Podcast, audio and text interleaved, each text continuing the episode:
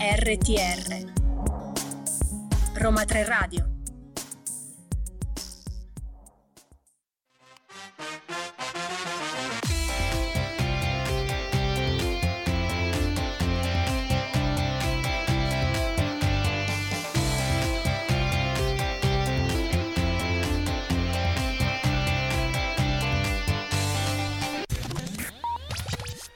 Sono le ore 14, siamo di nuovo in diretta qui a Listen to You, il programma curato e diretto dal centro Europe Direct dell'Università degli Studi Roma 3. Io vedo qui a fianco a me una pimpantissima Viviana Sacchetti. Lo so che stavi per dire trentenne. Sì, lo volevo Eh, dire. Lo sapevo, te l'ho letto in faccia.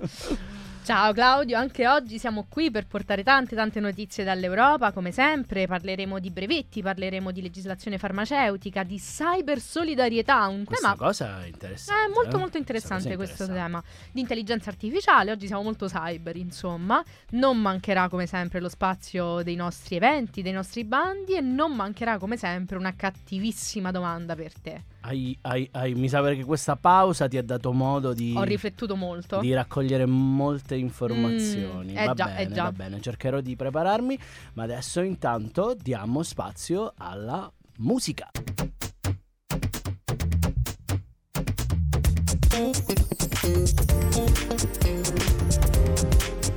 RTR Roma 3 Radio. Claudio, lo avevamo anticipato che uno dei temi di questa puntata sarebbero stati i brevetti, delle nuove norme anzi in materia di brevetti, perché la scorsa settimana la Commissione ha proposto un nuovo pacchetto normativo per aiutare le imprese, in particolare le piccole e medie imprese, a sfruttare al meglio le loro invenzioni e le nuove tecnologie e contribuire alla competitività e alla sovranità tecnologica dell'Unione Europea. I regolamenti proposti, relativi ai brevetti essenziali e alla concessione di licenze obbligatorie per i brevetti in situazioni di crisi, creeranno infatti un quadro in materia di diritti di proprietà intellettuale più trasparente, efficace e adeguato alle esigenze future. Questo è molto importante perché nell'economia di oggi i beni immateriali quali marchi, disegni e modelli, ma anche brevetti e dati, assumono un'importanza sempre maggiore. La proprietà intellettuale è un fattore essenziale per la crescita economica perché aiuta le imprese a trarre vantaggio dei loro beni appunto immateriali. Alle industrie ad alta intensità di proprietà intellettuale sono riconducibili, pensa Viviane, quasi la metà del prodotto interno lordo totale e oltre il 90% di tutte le esportazioni dell'Unione Europea. Nel periodo tra il 2017 e il 2019 quasi il 76% di scambi intra-UE è stato generato da industrie ad alta intensità di brevetti. Ecco, queste nuove proposte integreranno il sistema brevettuale unitario, che sarà operativo dal primo di giugno. I rispettivi punti di partenza sono le disposizioni e i principi esistenti sia nel diritto internazionale che all'interno del nostro ordinamento comunitario in materia di proprietà intellettuale, ma ciascuno di questi sistemi mira a rendere più efficace il sistema complessivo dei brevetti, eliminando ulteriormente la frammentazione del mercato unico, riducendo la burocrazia e migliorando l'efficienza. In particolare, Claudio, queste, queste due iniziative mirano a mh, innovare due settori chiave. Quali sono? Allora, innanzitutto i brevetti essenziali, cioè vale a dire sono brevetti che proteggono le tecnologie dichiarate essenziali per l'attuazione di una norma tecnica adottata da un'organizzazione di normazione. Tali norme riguardano ambiti quali la connettività, ad esempio il 5G, il WiFi, il Bluetooth, ma anche l'NFC, o gli standard di compressione e decompressione audio e video. Con la nuova proposta della Commissione si garantisce che i proprietari e gli utilizzatori di brevetti SEP dell'Unione Europea innovino appunto nell'Unione, producano e vendano prodotti all'interno del mercato e siano competitivi anche sui mercati globali. Ma si garantiscono anche agli utenti finali, comprese appunto le piccole e medie imprese e anche i consumatori, con i prodotti basati sulle più recenti tecnologie standardizzate a prezzi equi e ragionevoli. Ma l'altro settore chiave che sarà interessato da questa riforma è quello della concessione di licenze obbligatorie, che riguarda i brevetti che, mm, consentiti dal governo per l'autorizzazione di un'invenzione brevettata senza il consenso del titolare del brevetto. Attualmente infatti sono in vigore ben 27 regimi nazionali in materia di concessione di licenze obbligatorie, sebbene molte catene del valore operino in tutta l'Unione Europea. Ecco, questa frammentazione naturalmente può essere fonte di incertezza giuridica, sia per i titolari dei diritti che per gli utenti dei diritti di proprietà intellettuale. Le nuove norme prevedono un nuovo strumento di concessione di licenze obbligatorie a livello dell'Unione che integrerebbe gli strumenti nazionali, quali e non solo, ma anche quelle comunitarie adottate per la crisi, quali il regolamento relativo allo strumento per le emergenze del mercato unico, il regolamento in materia di emergenze sanitarie e la normativa europea sui semiconduttori. Ma riportiamo le parole della commissaria Vestager, vicepresidente esecutiva per un'Europa pronta per l'era digitale. Oggi proponiamo norme eque a vantaggio dei titolari degli utenti dei brevetti e offriamo alle piccole e medie imprese validi strumenti eh, di controllo. Consentiamo in tal tal modo all'industria europea creativa e innovativa di continuare ed essere leader mondiale e di accelerare le transizioni verdi e digitali in Europa. Insomma, Viviana, direi un altro passo in avanti per tutti gli Stati membri dell'Unione Europea.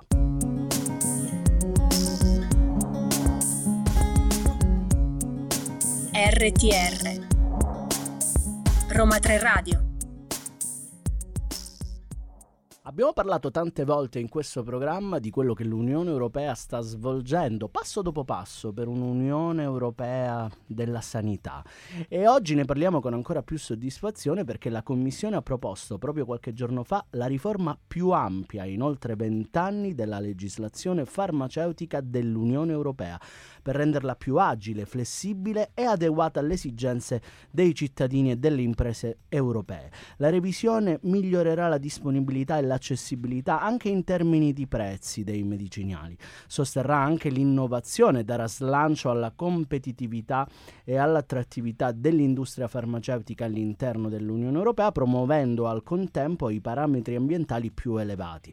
Oltre a questa riforma, la Commissione però presenta anche una proposta di raccomandazione del Consiglio per intensificare la lotta contro la resistenza antimicrobiotica. Ecco Claudio, in realtà questa riforma vuole rispondere ad un problema fondamentale. I medicinali autorizzati nell'Unione Europea non giungono infatti ancora ai pazienti con sufficiente rapidità e non sono accessibili in egual misura in tutti gli Stati membri. Vi sono notevoli lacune in termini di risposta a esigenze mediche non soddisfatte, malattie rare, resistenza antimicrobica. I prezzi elevati dei trattamenti innovativi e le carenze di medicinali rimangono causa di forte preoccupazione per i pazienti e i sistemi sanitari nazionali. Da ultimo, le nuove norme devono mitigare l'impatto ambientale della produzione di medicinali in linea proprio con gli obiettivi del Green Deal europeo. La revisione di cui stiamo parlando comprende proposte per una nuova direttiva e un nuovo regolamento che rivedono e sostituiscono la legislazione farmaceutica attualmente esistente, anche per quanto riguarda i medicinali per uso pediatrico e per le malattie rare. La revisione mira però a conseguire alcuni obiettivi principali. Vediamoli insieme. In primis creare un robusto mercato unico dei medicinali tale da garantire che tutti i pazienti dell'intera Unione Europea dispongano di un accesso tempestivo ed equo a medicinali sicuri, efficaci e a prezzi accessibili, ma anche continuare ad offrire un quadro attraente e favorevole all'innovazione per la ricerca, lo sviluppo e la produzione di medicinali in Europa. In ultimo anche ridurre drasticamente gli oneri amministrativi accelerando fortemente le procedure e anche velocizzando il rilascio delle autorizzazioni prescrizioni per i medicinali in modo che questi giungano più rapidamente ai pazienti, ma anche migliorare la disponibilità e garantire che i medicinali possano essere forniti sempre ai pazienti indipendentemente dal luogo in cui vivono all'interno dell'Unione Europea. Il punto che veramente mi piace sottolineare è quello di contrastare la resistenza antimicrobiana mh, mm, antimicrobica e la presenza di farmaci dell'ambiente seguendo un approccio One Health. In questi giorni si sente parlare molto di lotta a questo tipo di resistenza. Che cosa si prevede con questo tipo di, di approccio, Viviana? Gli antimicrobici, Claudio, sono medicinali di importanza cruciale. Nel corso degli anni, però, il loro uso eccessivo e improprio ha portato a un aumento della resistenza antimicrobica, il che significa che gli antimicrobici perdono efficacia e il trattamento delle infezioni è sempre più difficile quando non proprio impossibile.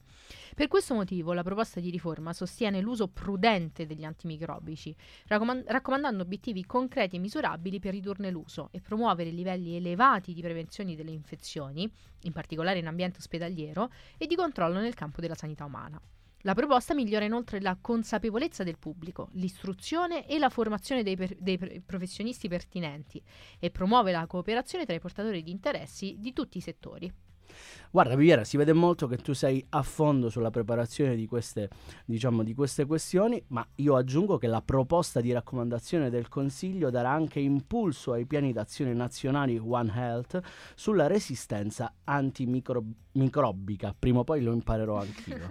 Promuoverà la ricerca e l'innovazione, potenzierà la sorveglianza e il monitoraggio del consumo eh, antimicrobici e della resistenza, appunto, di cui stiamo parlando. Rafforzerà anche le azioni globali, però contribuirà all'elaborazione di un incentivo finanziario dell'Unione Europea multipaese per migliorare l'accesso appunto a questi farmaci e incentiverà anche lo sviluppo di contromisure mediche per combattere la resistenza come i vaccini e la diagnostica rapida.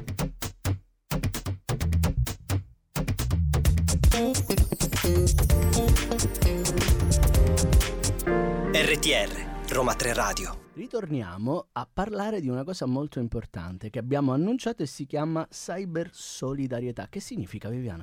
Eh già Claudio, perché la Commissione ha adottato una proposta relativa alla normativa sulla cybersolidarietà per rafforzare le capacità di cybersicurezza nell'Unione.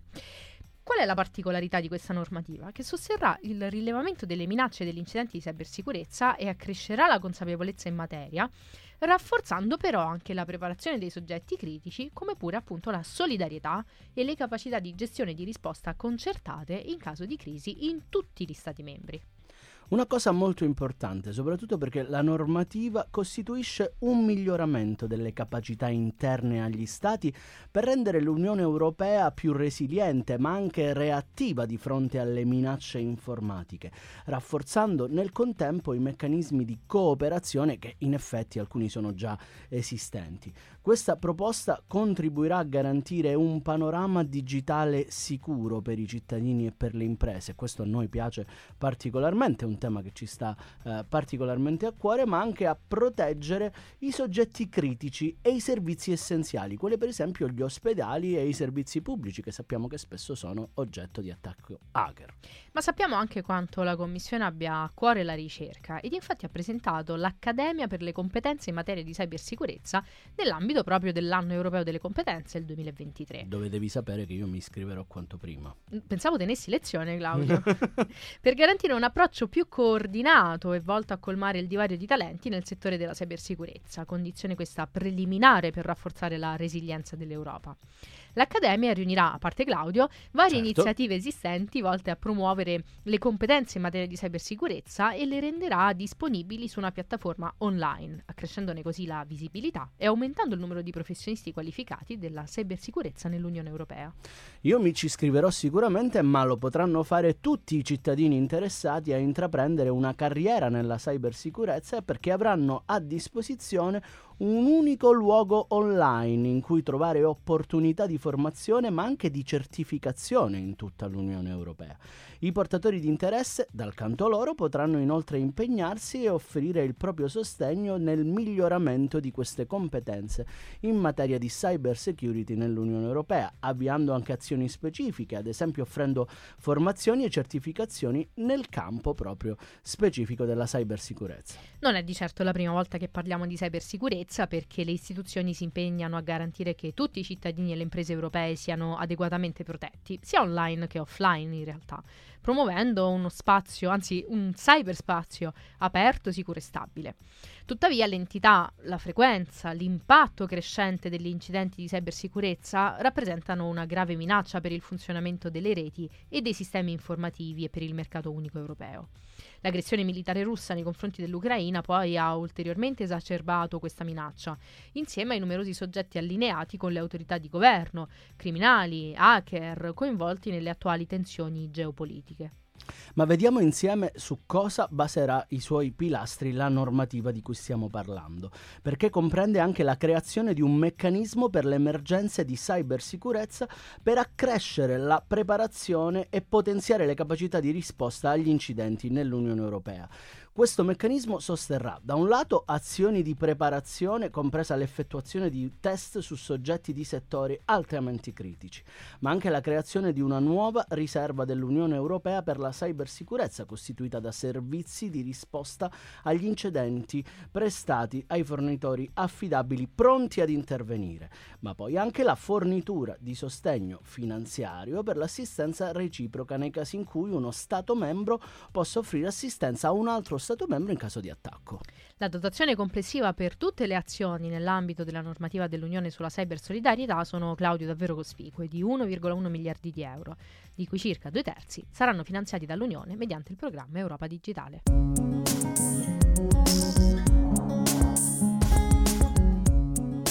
RTR Roma 3 Radio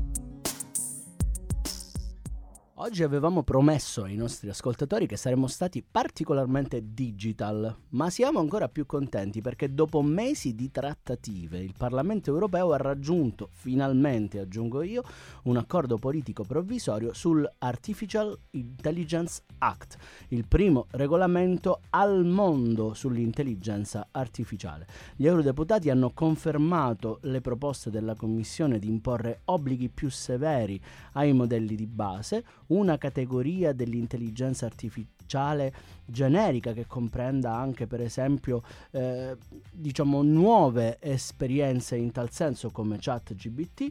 Per quanto riguarda poi l'intelligenza artificiale generativa, Strasburgo ha deciso che questi sistemi dovranno essere progettati nel rispetto del diritto dell'Unione Europea, ma soprattutto anche delle libertà fondamentali.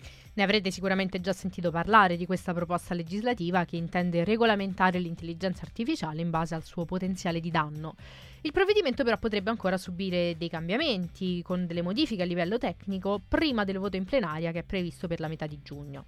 Intanto però in questo accordo provvisorio il Parlamento dell'Unione ha esteso il divieto anche sui software di identificazione biometrica, prima vietati solo per l'uso in real time, per i quali adesso ne è previsto, previsto un uso ex post solo per reati gravi e previa autorizzazione del giudice. Inoltre l'uso del software di, di, riconoscimento delle emozioni è vietato nei settori dell'applicazione di questa legge, della gestione delle frontiere, del lavoro e dell'istruzione. Che sono tutti ambiti, ricordiamo, in cui l'intelligenza artificiale può e verosimilmente sarà utilizzata, ma rispetto alla proposta della Commissione, gli eurodeputati hanno introdotto un livello aggiuntivo, considerando ad alto rischio anche i sistemi che possono provocare danni alla salute, alla sicurezza e ai diritti fondamentali, cosa che mi sento di sottolineare. Ovviamente sono considerati ad alto rischio anche i sistemi di raccomandazione delle piattaforme online di grandi dimensioni, come definiti proprio dal Digital Service Act. Davvero una giornata storica, potremmo dire, questa in cui il Parlamento europeo ha trovato l'accordo politico, perché proprio nello stesso giorno l'ENISA, ossia la European Union Agency for Cyber Security, ha pubblicato un documento sulla sicurezza applicata all'AI in cui si sottolinea la necessità di standard comuni per garantire la sicurezza dei sistemi di intelligenza artificiale. In questo documento si sottolinea come un approccio all'intelligenza artificiale che tenga conto dei rischi relativi alla cybersicurezza debba includere il ricorso ad una tecnologia standardizzata per la sicurezza informatica, ma anche lo sviluppo di orientamenti tecnici su come gli standard di sicurezza informatica debbano essere applicati all'intelligenza artificiale. E in ultimo anche la cooperazione e il coordinamento tra comitati tecnici degli organismi nazionali ed internazionali di normazione sulla cybersicurezza, anche perché ricordiamolo a vantaggio dei nostri ascoltatori, l'Unione Europea si sta addentrando in un ambito legislativo assolutamente nuovo, è la prima a cercare di identificare che cosa significa cyber security, ma ad accostarla anche a quello che già il diritto dell'Unione Europea sta legiferando da tempo, come appunto la tutela dei cittadini e la tutela dei diritti fondamentali. E ci piace riportare anche le parole del, del direttore esecutivo dell'ENISA, che ha spiegato L'utilizzo di standard comuni adeguati contribuirà a garantire la sicurezza dei sistemi a intelligenza artificiale e dei dati che tali sistemi devono elaborare per poter funzionare. Confido, queste le parole del direttore, che questo sia l'approccio che dobbiamo adottare se vogliamo massimizzare i vantaggi dei sistemi ad intelligenza artificiale.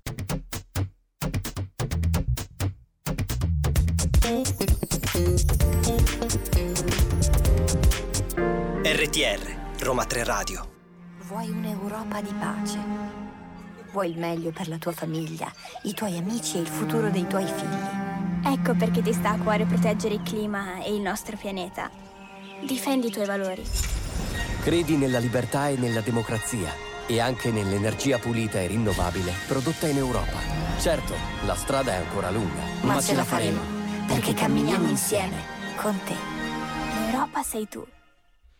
Claudio, lo avevamo detto che questa puntata effettivamente era molto digital, direi anche molto tech in realtà. Molto tech, molto esatto. tech, molto tech, perché il Parlamento europeo e Consigli hanno recentemente raggiunto l'accordo sul regolamento europeo relativo alla produzione di chip che era stato proposto dalla Commissione l'8 febbraio del 2022 di cui avevamo già un po' parlato ai nostri ascoltatori. Ecco, i chip semiconduttori sono componenti essenziali dei prodotti digitali, come sapete, dagli smartphone alle automobili, alle infrastrutture critiche per la sanità, l'energia, la difesa, le comunicazioni, l'automazione industriale, insomma, davvero in qualsiasi settore. È molto importante perché le recenti carenze di chip hanno evidenziato la dipendenza dell'Europa da un numero limitato di fornitori che sono chiaramente presenti all'esterno dell'Unione Europea, in particolare Taiwan e il sud-est asiatico per la produzione di chip eh, e gli Stati Uniti per la loro progettazione. Per ridurre queste dipendenze critiche, il regolamento europeo sui chip si propone di rafforzare le attività di produzione però all'interno dell'Unione Europea, ma anche stimolare l'ecosistema di progettazione europeo e sostenere l'espansione e l'innovazione di questo settore. Del resto questo regolamento, che vedremo tra poco insieme, mira a raddoppiare l'attuale quota di mercato globale dell'Unione Europea portandola al 20% entro il 2030.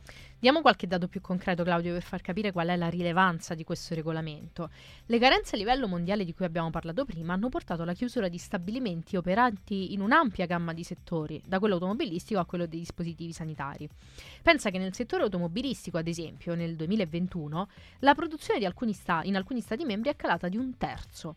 Ciò ha reso ancora più evidente l'estrema dipendenza globale della catena del valore dei semiconduttori da un numero molto limitato di operatori, in un contesto geopolitico che è sempre più complesso, ma che ha dimostrato l'importanza dei chip proprio per la società e l'industria europee.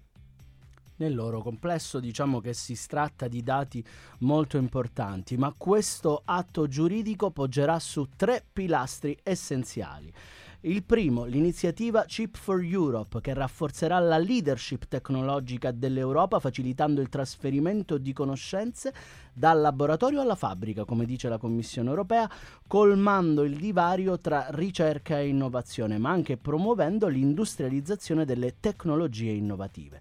Il secondo pilastro invece creerà un quadro per garantire la sicurezza dell'approvvigionamento, cercando di attirare investimenti e rafforzando le capacità produttive proprio per la fabbricazione di semiconduttori. In ultimo, il terzo pilastro istituirà un meccanismo di coordinamento tra gli Stati membri e la Commissione, appunto per monitorare questo approvvigionamento di semiconduttori e soprattutto stimare la domanda, ma prevederne anche le carenze. Dalla proposta normativa europea sui chip, insieme a un ulteriore progetto europeo in materia di microelettronica che è attualmente in fase di valutazione, i piani di investimento per la diffusione industriale hanno già raggiunto i 90-100 miliardi di euro. Ma Claudio, perché è molto importante che si adotti una legislazione a livello europeo per questi microcomponenti? Beh, perché la legge europea sui semiconduttori fondamentalmente si baserà sui punti di forza di cui può godere già oggi l'Unione Europea. Stiamo parlando di organizzazioni e reti di ricerca, ma anche della tecnologia a livello mondiale, le sedi di produzione di apparecchiature eh, pionieristiche, ma anche affronterà i punti deboli ancora irrisolti in seno ai nostri Stati membri. Quello che auspica la Commissione è quello di dare vita ad un settore di semiconduttori prospero dalla ricerca alla produzione, a una catena di approvvigionamento che sia il più possibile resiliente. Margrethe Vestager, vicepresidente esecutiva per un'Europa pronta per l'era digitale, ha dichiarato: I chip sono necessari per le transizioni verde e digitale e per la competitività dell'industria europea. La sicurezza dell'approvvigionamento non dovrebbe dipendere da un solo paese o da un'unica impresa. Dobbiamo fare di più nel campo della ricerca, dell'innovazione, della progettazione degli impianti di produzione per garantire che l'Europa sia un attore chiave più forte nella catena del valore globale. Ciò andrà anche a vantaggio dei nostri partner internazionali. Lavoreremo con loro per evitare futuri problemi di approvvigionamento.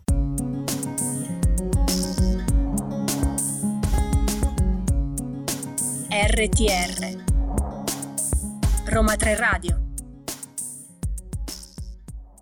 Sapevamo che lo aspettavate, quindi vi invitiamo ad aprire i vostri taccuini europei perché è arrivato l'ambito più atteso dai nostri ascoltatori, vale a dire quello in cui parliamo dei bandi e degli eventi da e per l'Unione Europea. Proprio di eventi cominciamo con loro perché domani presso la sala del Consiglio del Dipartimento di Scienze Politiche qui dell'Università di Roma 3 si terrà dalle ore 11 l'evento Libertà di impresa e dati personali, un importante incontro che vedrà la partecipazione di studiosi e stakeholder in questo delicato ambito. Insieme a Raffaele Torino, che sarà il keynote speaker, discuteranno Elsa Catalano di Engineer Group, Giuseppe Colangelo dell'Università della Basilicata, Antonio Nannuzzi della nostra università, Marco Pacini di Meta e Giovanni De Gregorio della Cattolica Global School of Law. Le conclusioni saranno poi affidate a Laura Aria dell'Autorità Garante per, la, per le Comunicazioni e Guido Scorza, autorità garante per la privacy. Ma il 4 maggio presso la Sala Tevere della Regione Lazio si terrà un po' in anticipo, possiamo dirlo. Uno apriamo, sp- apriamo, apriamo, uno spoiler di Festa dell'Europa, organizzata dal Centro Europe Direct Roma 3 in collaborazione con le- lo Europe Direct di Città Metropolitana di Roma. Il tema centrale dell'evento sarà il mercato unico europeo, nel trentesimo anniversario della sua creazione, con il ruolo centrale che assumono i cittadini consumatori e la tutela che ricevono in ambito europeo. Una giornata veramente di festa, ma al tempo stesso di riflessione e anche un invito a discutere insieme. Avete ancora tempo per iscrivervi. Cercate maggiori info sui nostri canali social. Trentesimo è un anno che ci piace, ma ci piace anche continuare a parlarvi di eventi. Tra il 24 e il 25 maggio si terrà a Brest, in Francia, l'edizione 2023 dello European Maritime Day. Ricordate, l'anno scorso l'abbiamo festeggiato insieme sul litorale di Ostia. L'evento annuale che riunisce le comunità marittime europee per fare rete, discutere, aggiornarsi e delineare un'azione congiunta sugli affari marittimi e l'economia blu. L'evento organizzato dalla Commissione europea, dalla città di Brest, dal Segretariato generale per il mare e dalla Regione della Bretagna prevede un ricco programma quest'anno di due giornate con sessioni tematiche ma anche workshop e presentazioni di progetti che si rivolge non solo ai professionisti ma anche ai rappresentanti, alle istituzioni, alle ONG alle università. Tutte le informazioni per partecipare a questo evento le trovate assolutamente sul portale della Commissione europea, ma state attenti perché qualcosa nei prossimi giorni potrebbe essere organizzato anche dal nostro Europe Direct. Così ci lanci questo spoiler. Sì, non voglio dire troppo. Nel quadro del programma Cittadini Uguaglianza Diritti e Valori CERV è stato pubblicato il bando Promuovere la consapevolezza delle organizzazioni della società civile sullo sviluppo di capacità e l'attuazione della Carta dei diritti fondamentali dell'Unione. Il bando mette a disposizione 16 milioni di euro per finanziare progetti nazionali o transnazionali, questi ultimi che sono anche in realtà particolarmente incoraggiati, che riguardino vari temi in relazione alla carta e che racchiudano 5 priorità del programma. I progetti proposti devono avere una durata compresa tra i 12 e i 24 mesi e potranno essere cofinanziati dall'Unione Europea fino al 90% dei loro, loro costi ammissibili. La sovvenzione richiesta non può essere inferiore a 75.000 euro, dunque davvero bei soldi che possono Eh sì. arrivare per questi progetti. La scadenza per presentare le candidature è il 25 maggio del 2023. E dopo il grande successo dello scorso anno, la Commissione europea ha lanciato la seconda edizione dei premi dell'Unione europea per la produzione biologica. Questa cosa sai che mi piace molto, Viviana, perché è un riconoscimento destinato ai diversi attori della catena di valore dell'agricoltura biologica, previsto proprio nel quadro del piano d'azione per lo sviluppo della produzione biologica. Il riconoscimento comprende sette categorie e otto premi diversi lungo chiaramente i diversi attori della catena di valore che hanno sviluppato un progetto eccellente, innovativo, sostenibile, ma anche replicabile che ha prodotto un reale valore aggiunto per la produzione e il consumo di prodotti biologici che sai a me piacciono tanto. I progetti per i quali si inviano le candidature devono essere conclusi, cosa molto importante, o comunque a un buon livello di realizzazione che permetta di valutarne il reale valore. La scadenza è fissata per il 14 maggio 2023.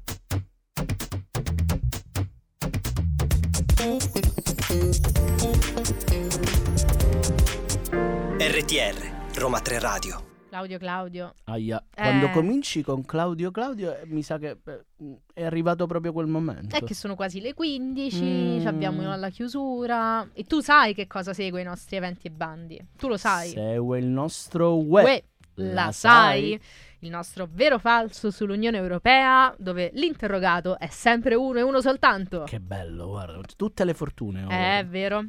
E anche, però, anche oggi Claudio ha preparato una domandina, come hai detto tu, questa pausa, questi ponti hanno fatto Mm, molto riflettere. mm. Perché tanto si parla del fatto che diversi stati stanno violando il diritto dell'Unione Europea sotto vari profili. Ma è vero che se uno Stato membro appunto viola il diritto dell'Unione non c'è alcun rimedio, non ci si può far nulla, bisogna arrendersi a questa situazione. E diciamo che ci hai pensato parecchio, e forse anche i nostri ascoltatori, ma la risposta è falsa anche questa settimana, perché ciascuna persona, fisica o giuridica che sia, può presentare una denuncia sul sito web della Commissione europea, pensa tu, evidenziando per quali motivi ritiene che uno Stato, anche diverso da quello proprio di appartenenza, stia appunto violando il diritto dell'Unione Europea. Poi sarà compito, diciamo, della Commissione europea eh, tenerne conto ed eventualmente decidere di avviare nei confronti di questo Stato una cosiddetta procedura di infrazione, chiamiamola appunto come si chiama, che però vorrei sapere da te di cosa si tratta. Ah, mi rigiri l'interrogazione Eh sì, contro, eh eh? sì, eh sì. Eh, Claudio, è quella procedura con la quale la Commissione, o in realtà anche un altro Stato membro, ma sono casi più rari, comunica allo Stato interessato la potenziale violazione in corso del diritto comunitario. La procedura si apre con l'intento di creare un dialogo, potremmo dire, con lo Stato, con l'invio di una lettera di messa in mora, al quale, eh, appunto, con questa lettera si chiede allo Stato ulteriori informazioni sulla situazione problematica, dando così modo lo stesso di giustificare le proprie decisioni ed eventualmente di rimediare alla violazione. Però attenzione perché se lo Stato fornisce giustificazioni sufficienti o non redime la situazione, la Commissione può inviare un parere motivato, così si chiama, con cui richiede formalmente allo Stato di porre ulteriore rimedio alle proprie violazioni entro un certo termine, generalmente di due mesi. Se poi lo Stato membro continua a non adeguarsi alle indicazioni che la stessa Commissione ha fornito, l'istituzione potrà a quel punto presentare un ricorso davanti alla Corte di giustizia dell'Unione Europea. Ecco Claudio, generalmente è, bene dirlo che gli stati si adeguano prima di giungere dinanzi alla Corte, ma se anche a fronte di un'eventuale sentenza della Corte che accerti la violazione del diritto dell'Unione, lo Stato ancora non si conformi, a quel punto la Commissione potrà richiedere alla Corte che vengano imposte delle sanzioni di natura pecuniaria, che sono commisurate sia alla gravità dell'infrazione che al PIL dello Stato. Insomma, la sanzione è sicuramente l'extrema ratio, è raro giungere alla sanzione, ma esistono modi per rimediare alle eventuali violazioni degli Stati.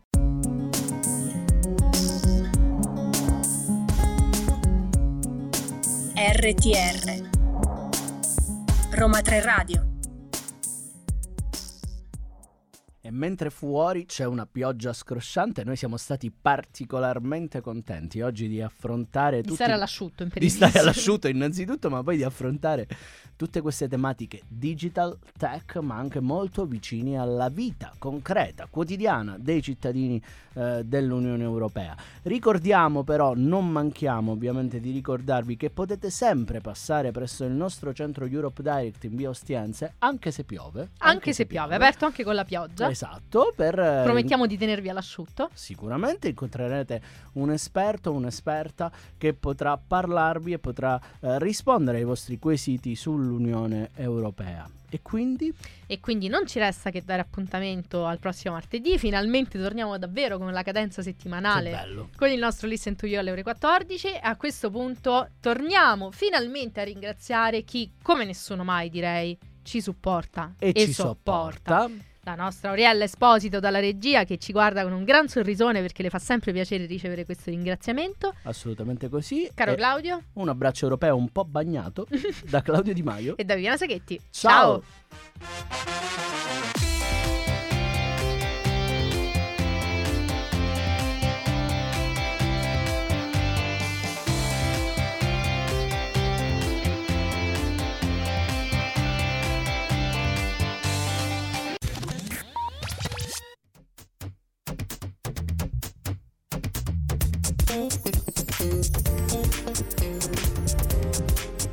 RTR Roma 3 Radio.